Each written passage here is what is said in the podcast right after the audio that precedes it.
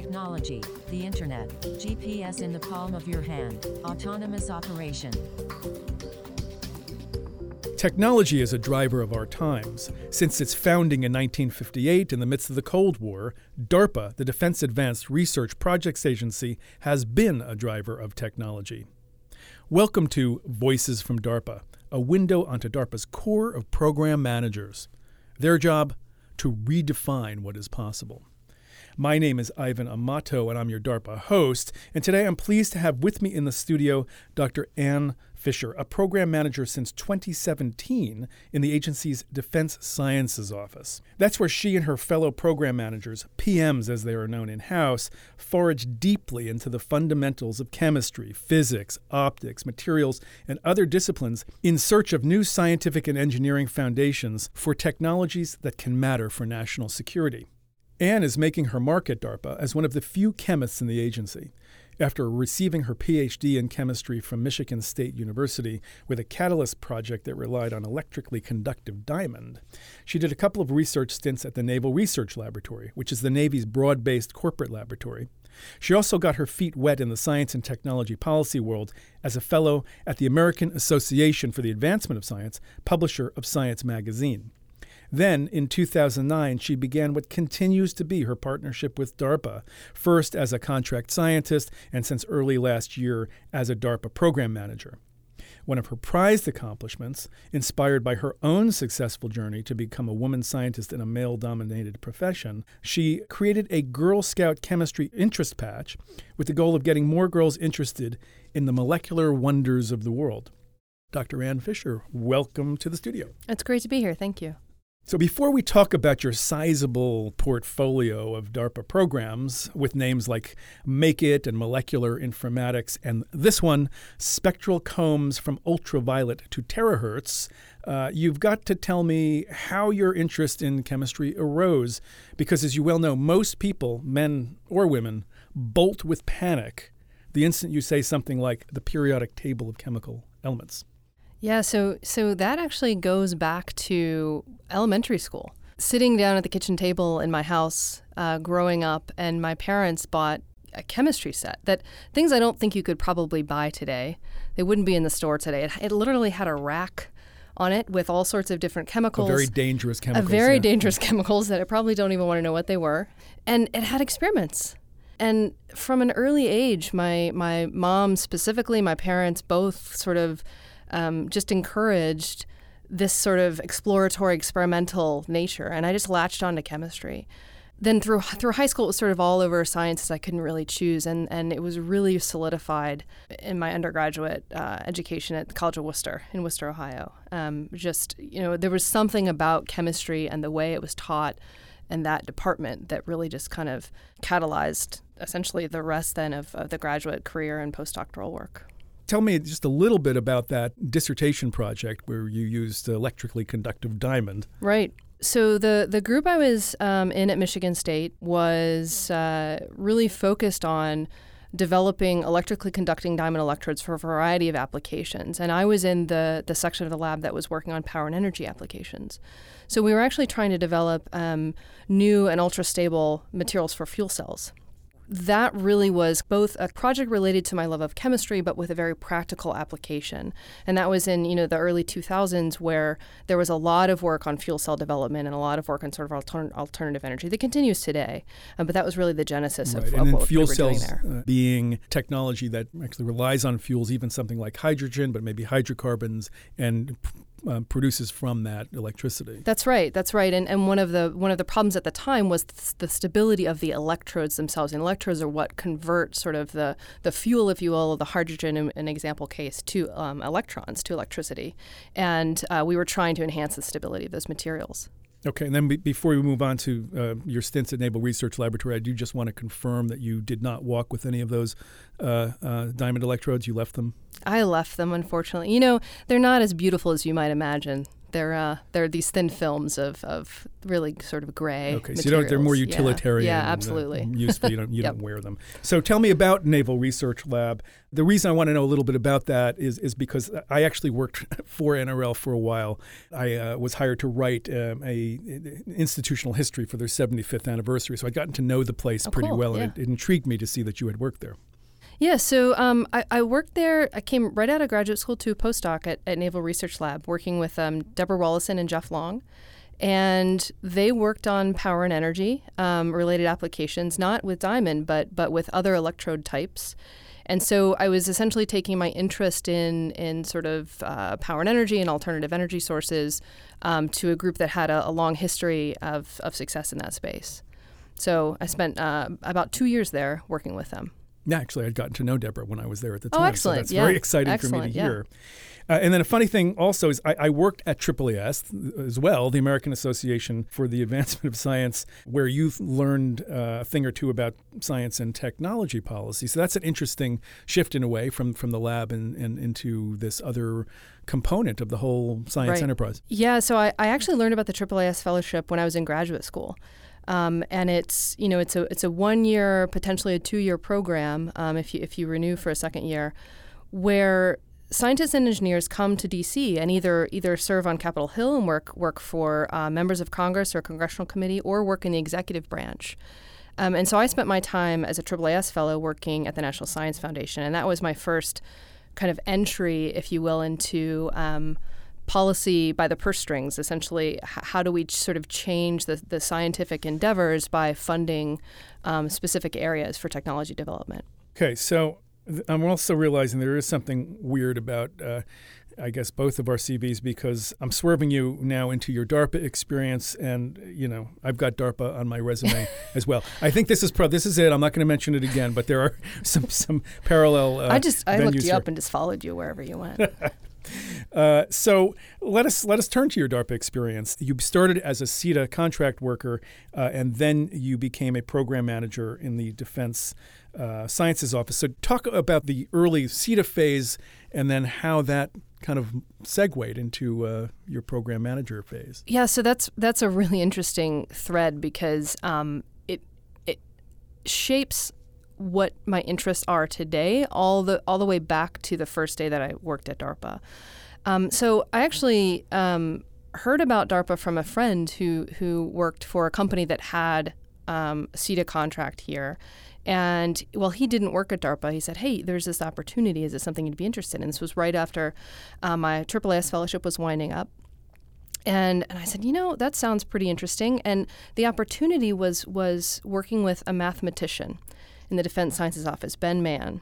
And Ben was is um, sort of a, a genius mathematician who wanted to surround himself by people who knew other things, chemistry, biology, physics, those sorts of things. And and so he was really looking for someone to come in um, to provide a lens to chemistry that sort of he could then think about how to apply mathematics in that space. And it was probably one of the scariest first days of my life, but I decided to do it anyway. Um, it was an amazing opportunity. And really, the, the sort of um, the math and the programs that, that he had going still again as I, as I mentioned sort of impact my thought process today. I mean the programs i have today um, have um, ai components machine learning based components um, complexity those sorts of things which are things that sort of he had addressed from a fundamental level uh, many years ago when i started. Um, and it, it sort of weaved through um, you know as as as DARPA goes, none of us are here for, for all that long. And so um, worked for uh, a material scientist and a chemist, sort of getting back a little bit closer to my roots, but still being able to bring in those things that I learned from Ben and from his performers and the programs that he had and was developing. Right, and just for listeners who, who might not know how the sort of the basic structure here works, there's a program manager um, who is in charge of a portfolio of programs, and we're going to talk about that in your case soon. But then each program manager has has one or several SETAs who assist, and so uh, what what might be a typical role for a SETA on a typical program? I mean, say when it comes to uh, working with those research groups that become part of the overall program effort? Yeah, so it really it really depends on on the program itself and the program manager. But generally speaking, um, you serve as you can serve as a subject matter expert, where you have you're the person in the room with that expertise in chemistry. And when questions arise about, for example, how to apply mathematics to a chemistry related question, you can then think about, well, you know, if I think about a material and I think about some structural considerations of that material, um, those have dimensions associated with them. How then is that could, could that be addressed by a mathematical design for material of interest? So so it's it's it's providing that subject matter expertise, but then also how do you bring that perspective of that field into um, the program at hand? Because it's always about sort of what the program is exploring and how various um, uh, disciplines and, and, and approaches can impact that. So, subject matter expertise, um, um, providing uh, sort of reviews of, of literature and things like that, and then some, some help with sort of program strategy. So, you know, DARPA programs are all about how you manage them to function most efficiently and towards a specific goal. And so that requires a team of people, I think, to really kind of think through all the different ways um, with which that might happen. Okay, so I think it was about a year and a half when you, you became a PM, a program manager. Um, most PMs end up managing just a few programs um, in their several positions, but you, well, as we, I think you, you've got seven, perhaps even more than that. Uh, some inherited from previous and other program managers, and uh, some that you've pitched and were able to get approved through the, the harrowing vetting process here. So we can't talk about all these in, in depth, though I would really love to. Uh, let's just talk about a few. And let's start with the Make It program, which I actually can tell you was started by a former program manager here, Tyler McQuade, who um, uh, I, have a special fondness for because he was my first guest here uh, on the Voices from DARPA podcast. So you've taken the baton um, right. mm-hmm. to to run the Make It program. So tell us a little bit about what the goal is and what the status is now. The primary goal of the Make It program is to fully automate the synthesis of small molecules. And what I mean by that is, is we have a small molecule like ibuprofen that, that might be some sort of pain medication, or a small molecule um, energetic, or a small molecule agrochemical. There, the, uh, chemicals are sort of the building block materials for for what we have on a on a daily basis, and we need to to figure out how to make them. So by and large, right now, that's a that's a by hand process. An expert chemist would go into a lab and, and mix things up in, in, in beakers and test tubes and round bottom flasks, and really define a route to a molecule. So that route is like a recipe that you might have in a kitchen to bake a cake with a certain texture and a certain flavor.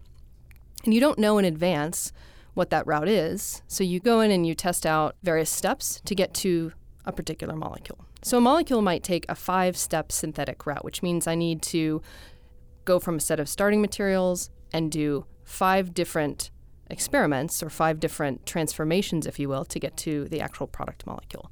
That takes much longer than you might imagine in your head. Um, to design a route to a molecule that, that no one's done before, it might take me three to four to six months to do. So, what we're trying to do with Make It is actually um, provide computational tools that can help us define that route through machine learning and then build a device that can actually implement that route for completely hands-free synthesis. And we, I just need to stop you here with that machine learning as applied to chemical synthesis, uh, which is very interesting sounding to me. I mean, it, it, sounds like like you have to gather a tremendous amount of so, sort of data from the chemical literature to feed to your machine, mm-hmm. so that it can pull out of that likely series of steps that would work right. you know, to produce the yep. molecule of interest. Did I get that right? That's absolutely right. And there are there is existing data from the last hundred years of, of chemistry and what's in the literature. Um, but we actually are having to generate a lot of that as well. Because as, as you might know, the data that you need to train machine learning algorithms is both what works or the positive results, and you also need what doesn't work. And it turns out that scientists typically don't publish what doesn't work. We might have that captured in our lab notebooks, um, but we don't publish that information and it's not available in databases. And that's what you need so that your machine learning doesn't take you down a dead end, right? So that's right. It needs to know what doesn't work. And we've actually had to both um, syn- so gen- generate that computationally. So we generate sort of negative results, if you will. And we've also built a, a rapid screening platform that we can rapidly test various reactions. And we're collecting all of the data for the molecules that are made and then those molecules that aren't made. So those reactions that don't work. And we want all of that information to then feed into these machine learning algorithms to then help us understand what's the best path or recipe to get to a certain molecule. Okay, so there's machine learning, but also in this, if I'm not mistaken, it's machine making, right? So, so th- this whole thing is really automated. Your machine learning is saying, you know, try these ten different synthetic routes, and then a bunch of gadgets are going ahead and doing it. Right, right. So we're trying to accelerate both the the, the brain of the chemist in terms of of having to sort through and sift through what route to use and what route to test, and also then the implementation of that on a device so that that will be a fully automated process. And not not only automated from the perspective of making one molecule but we want one device that can make many molecules. And that's a pretty complex undertaking. So as I envision the whole system, it's it's sort of making me think a little bit of sort of like a, a molecular version of the Star Trek replicator or something like that, but where maybe I would I would bring this make it gadgetry somewhere. I don't know, maybe to a to a battlefield where I might need this or that chemical. I mean, can, can you take us through an actual scenario? Let's say you're successful with Make It. You have these Make It technologies, these gadgets, boxes that you can ship somewhere. Who, who might want that and what would they use it for? I think about this in, in sort of two main ways. One is one is from the perspective of um, if there are, are times where you might need to generate some um, some medicine, for example, remotely in the field. This device would allow you to do that. It would allow a non-expert to come up to the device and say, you know, I want medicine X, and the device would then be able to define the route to that medicine. What is the most efficient route, most cost-effective route, the most environmentally friendly route, and be able to make that medicine for you. Um, I also think about it from the perspective of, of reproducibility and enabling synthesis for um, for fields um, for a research tool for fields that don't have synthetic expertise. So, for example, in the field of molecular biology, perhaps they could have a uh, make it device in their lab and generate small amounts of chemicals that they might need in their research without having to purchase sort of um, large large products or you know products that aren't necessarily available commercially. They'd be able to then use this to enable um, their research as well. Interesting. Okay. Well, uh, well. Good luck with uh, with Make It. May you take it to the finish line. Uh, I want to now move to uh, another program, uh, which I find just absolutely fascinating: molecular informatics. Uh, you know, I mean, we've all sort of gotten familiar with the idea of thinking of DNA, uh, deoxyribonucleic acid, as an information-containing molecule. contains contains genetic information. We often th- say it sort of has the the genetic or the molecular information blueprint of a of a person. Uh, but you're t- you're taking this idea of molecular information to uh, entirely different and rather audacious places. So, can you talk about molecular informatics? Yeah, sure. So, molecular informatics is a kind of a, a crazy instantiation of, of really what what would you do um, if you could actually store data in the physical form of a molecule. So nature does that, as you mentioned, in DNA. That's that's how that's how we store information for our genetic codes. And there there is work going on to store actual digital data, zeros and ones of our our digital world, in DNA. So DNA has these four building blocks, and you can essentially code the zeros and ones of our digital data into these four building blocks. But you know when we started to think about this in, in terms of, of um, how we could both accelerate um, ultra dense data storage. So that's the benefit that molecules provide is, is from a density perspective. Um, you can store much, much more data in a, a very small physical form. But also then you mean as, as compared to say the transistor based that's absolutely uh, right. storage on a on a chip or memory magnetic chip. memory, things like that, tape Okay. memory, yeah. Mhm. Um, but then if if if you do that, there, there there are sort of two threads here. One is that nature uses four building blocks, four molecules to store our the complex um, instructions for life. Um, but there are millions of molecules. Um, and, and why limit ourselves to those four? So we started to think about this from the perspective of if we could actually um, sort of address and access the richer palette of chemistry to store data, um, what could that then enable from either a density perspective or a computational perspective? And that's where we started to see this this mix between storing data um, and archiving it, which is which um, is really good with DNA right now. You you write the data onto a DNA strand and you put it in a refrigerator and archive it for later. But could you actually use that information in the molecular form? So could you compute on that molecule um, for some function. So computations are like, you know, you might want to do an addition or a multiplication, or you might want to do um, a search of a large data set, so a, a, large image set, do some sort of machine learning on that image set. And what molecules offer is not only the ability to store data in a very, very dense way, but also um, very highly parallel processing. And what I mean by that is, um, you know, chemical reactions happen relatively quickly, um, and they happen um, s- essentially simultaneously. So if you have a beaker full of molecules, you'll have multiple reaction paths all happening at the same time, as opposed to the sort of serial processing or, one right after the other processing that, that we might think about for today. And then, are, are there particular kinds of problems where this molecular computation would be better than than the kind of conventional computer. That's exactly what we're exploring. Um, you know, th- we have hypotheses about where that might be true. Um, we have some approaches that are looking at things like similarity search for a very large set of images. So, can I find all of the images that have a red shirt? And can I do that much, much faster than a conventional computer might be able to do it? We're looking at problems in, involving signal processing um, and optimization. So, so how can you optimize a response? How can you get sort of the best um, function from that response? And what we're really looking at is is can molecules enable us to do things like that faster, and or can they enable us to do sort of a computation that a conventional computer that sits on your desktop would not be able to do. I just want to drill in on one part of this to see if, if you can help me understand, say, how the result of a chemical reaction, say in this molecular computation, somehow corresponds to a red shirt in an image or a white shirt in the image. How, how does that molecule map to the object? So that depends on how you encode the information. So I'll give you a, a, an example that's kind of easy to grasp. We'll go back to DNA for a minute. So DNA again has these these four base pairs, and we put them together in a string. Um, and that string we can then with that string and the code that we use for that string, whether it's ACTG or GCTA, whatever we design as the code for a red shirt, we can actually then synthesize those DNA strands. And an image that has a red shirt in it will have that red shirt code, for example. So, in some, if I have a string of 100 of these ATC and Gs, the code for that red shirt will be embedded within that and we can actually search for that very quickly from in a molecular way.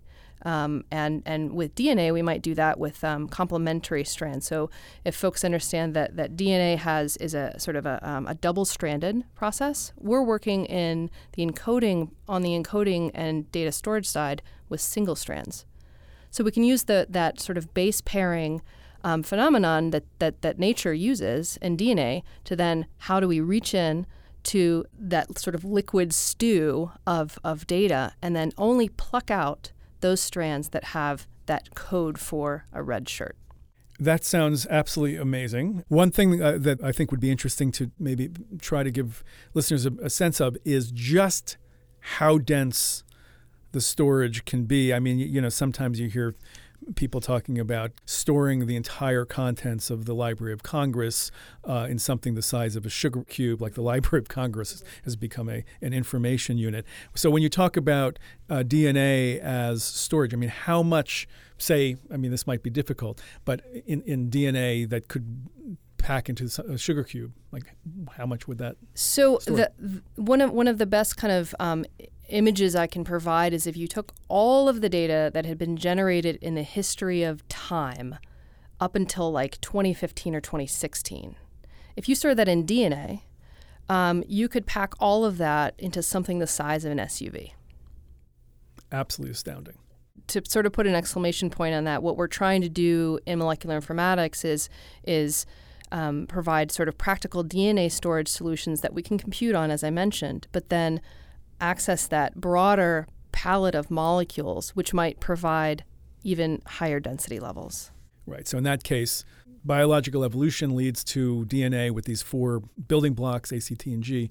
But that doesn't mean we have to stop there. If our purpose is, is or something else like data storage, you might have additional building blocks or ones that have different different functions. That's right. That's right. And it, it allows us a lot more flexibility in our in our designs. We think a lot at DARPA about um, not only developing and enabling capabilities, but thinking about the ultimate sort of scalability and implementation of those capabilities. And DSO really is looking at things that we might actually realize in 10, 20, 30 years, but we always have that in mind. Right, DSO um, Defense Sciences Office. That's right. Yep. Right. Mm-hmm. Okay, so uh, we let's just touch on two of your other programs um, just briefly. One of them, ACDC, that stands for Agnostic Compact Demilitarization of Chemical Agents, and that just sounds like a great idea. Yeah, it's a it's a wonderful and necessary necessary thing. Unfortunately. Um, so the ACDC program is is designed to make transportable devices that can destroy chemical warfare agents. So, really, where we're headed with this is actually building a device that is um, almost a conventional diesel engine. So, if you imagine a diesel engine, and what we're going to be doing with this diesel engine is using the chemical warfare agent as a fuel. So, just like as you would burn diesel fuel in an engine, we're burning chemical warfare agent and destroying it in the process. So, we can produce energy from this engine, but we are also then destroying chemical warfare agent. Um, and ultimately, what we're building is a prototype. It's a pickup truck with an engine in the front that in this pickup truck can drive to a site, run off of the chemical warfare agent, destroy chemical warfare agent, and then we can drive out. Wow, that's it's like swords to plowshares type of thing. Uh, okay, may you absolutely succeed in that. You've tested this a few times. we've tested. We've tested the engine concept, and we're right now we're developing. Um, we're building the full system and developing the prototype. Okay, and the last uh, of your many programs that w- uh, we'll talk about right now um, is SCOUT. This is because I mentioned it earlier in the intro. That stands for Spectral Combs from Ultraviolet to Terahertz. And we're not talking about here uh, about combs that we use uh, to make our hair look nice, right? This is something else. That's right. This SCOUT is is uh, focused on developing compact sources for spectroscopy, and spectroscopy is essentially chemical measurements of, of various species. So, so if we want to know um, what species are present in the air that we're breathing, we might use spectroscopy to find out. And Scout was really designed to take a capability that had been developed at um, a single wavelength and expand it all the way from ultraviolet to terahertz, as you mentioned. And the reason that you want to do that is because molecules behave differently when they're sort of energized, if you will, with light in the UV regime than they do in the terahertz regime. Um, and different systems respond differently. So UV is, is very good for uh, interrogating biological uh, systems, whereas terahertz might be really good for really complex mixtures like breath analysis. So people are very interested in using terahertz-based spectroscopy for, for those complex mixtures. Um, and so Scout had sort of two threads. One is to develop the materials to miniaturize um, very sort of high fidelity sources for spectroscopy across the UV to terahertz so regime. Light, light sources. Light sources, that's right, to use for this sort of spectroscopic application. And the other was um, to actually demonstrate let's say that we can build these things in the laboratory. What can we actually do with them then in the field? And um, what we've shown is that, that Scout offers the ability to do um, things much, much faster than conventional systems. So I can uh, take a spectrum um, in a matter of milliseconds where it might have taken me minutes to do before. Um, and that's very important when you when you have something that, that is a matter of whether or not you want to know that there's been a chemical attack, for example. You want to know as fast as possible, and you want to know exactly what that agent was. Um, this kind of spectroscopic tool can tell you that. Um, and also, we've been able to show that we can do this spectroscopy over large distances, so kilometer um, length distances, which is really important to monitor larger areas. Um, and this might have implications in the oil and gas industry for gas leaks, for example. Also for air quality monitoring across a city. There are a m- number of different factors that you could think about. Um, and these are all eye safe. So, so we, we don't have to worry about safety challenges. Um, and we're really looking to find out how we might apply um, this spectroscopic method um, in a in a DoD and then uh, outside DoD context. Right, and you did just mention along the way, even breath analysis. That that begins to sound like a biomedical application because I know there has been research right. indicating that there can be you know really subtle signs in the in the sort of the chemistry of an of an exhalation right. that can be indicative of of, uh, of some kind of disease. That's right, and and and really what what you're getting in something like breath analysis or any other biological or complex system generally is you're getting a lot of chemical, a lot of signals um, that might change frequently or over time, and the concentrations might be very, very low. So developing a technique that can can do both. Um, deal with that the complexity of, of the number of different analytes, if you will, the number of different things in that sample, and also do it very quickly and distinguish them from each other is really important. Okay, and then just finally on this, that word comb, um, I, I, take it it's because if, if you were to look at the distribution of wavelengths and sort of represent each one of those as a line, um, then there's many lines and in a way look like the tines of a comb. That's right. That's exactly right. So, so you get a, um, a light source that provides many wavelengths all at once, but they have a very fine spectral resolution, which is really important, again, for these sort of complex environments we're dealing with. Okay, so we, we've uh, kind of touched on uh, four of your programs, and I, we, will we'll have to leave the other ones for uh, another time, although our listeners can always go to um, the DARPA website and find out more about those. So you, have been a program manager for about a year and a half, and that, that means that you, you know, probably only have a couple more years to go. That's typically the case. So I'm just wondering if you imagine back to your time here at DARPA, but from a vantage of, of 10 years from now, and you've examined what has come of your work, of your programs, say of Scout or Make It, what do you hope you will be able to say at that time? Wow.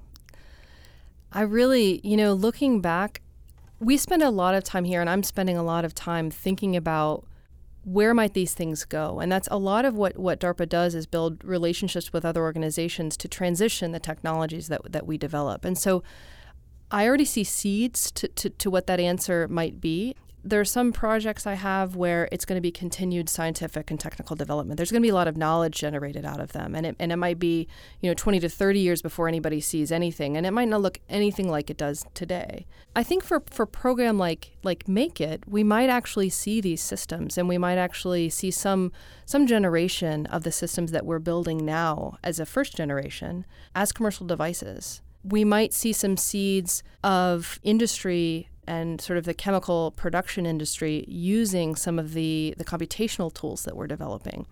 Um, I think programs like Make It and ACDC, I can see a very practical, sort of fielded application. And more programs like molecular informatics, I think it's we're just at the forefront of defining what are the questions we should be asking to really begin to understand the opportunity for molecules in in something like computing.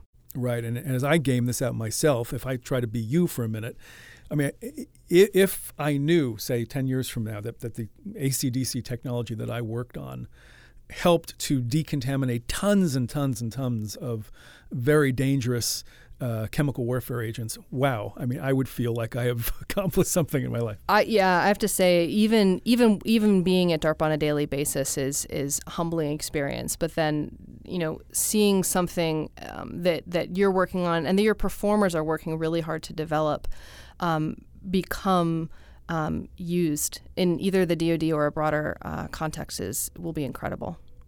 All right, and then uh, as we're, we're getting toward the end here, but I did just want to touch back on uh, um, an interest of yours that you expressed way back when you were a graduate student and when, when you were um, you know a woman entering the world of science and and uh, you know in what traditionally has been a, a male dominated kind of world But going further, not just getting through that yourself, but also trying to inspire younger women and girls to do the same. So the Girl Scout interest patch in Mhm, chemistry. mhm.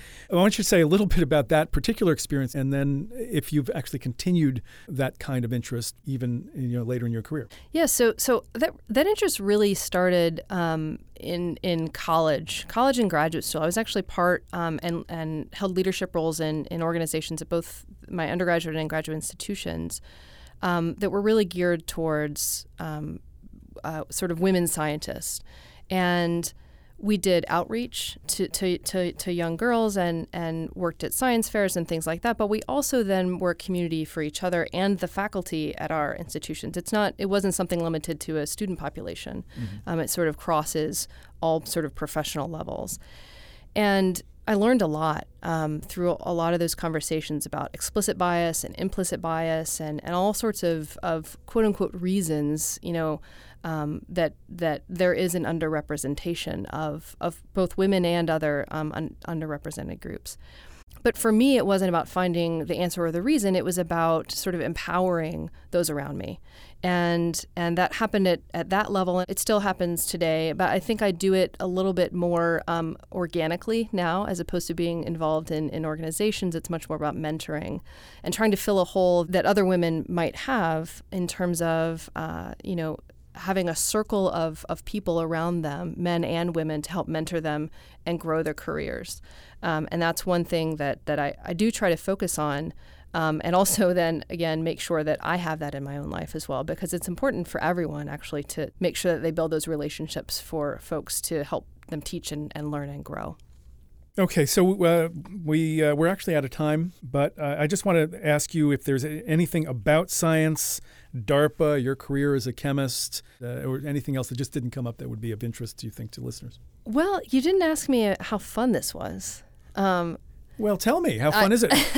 well, th- this this being being uh, the podcast, but also life in general at, at DARPA, um, and and I say that because um, we get to interact with amazing, top-notch scientists on a daily basis, multiple times a day. Um, and that's really exciting and it's a really fun and it's an amazing opportunity.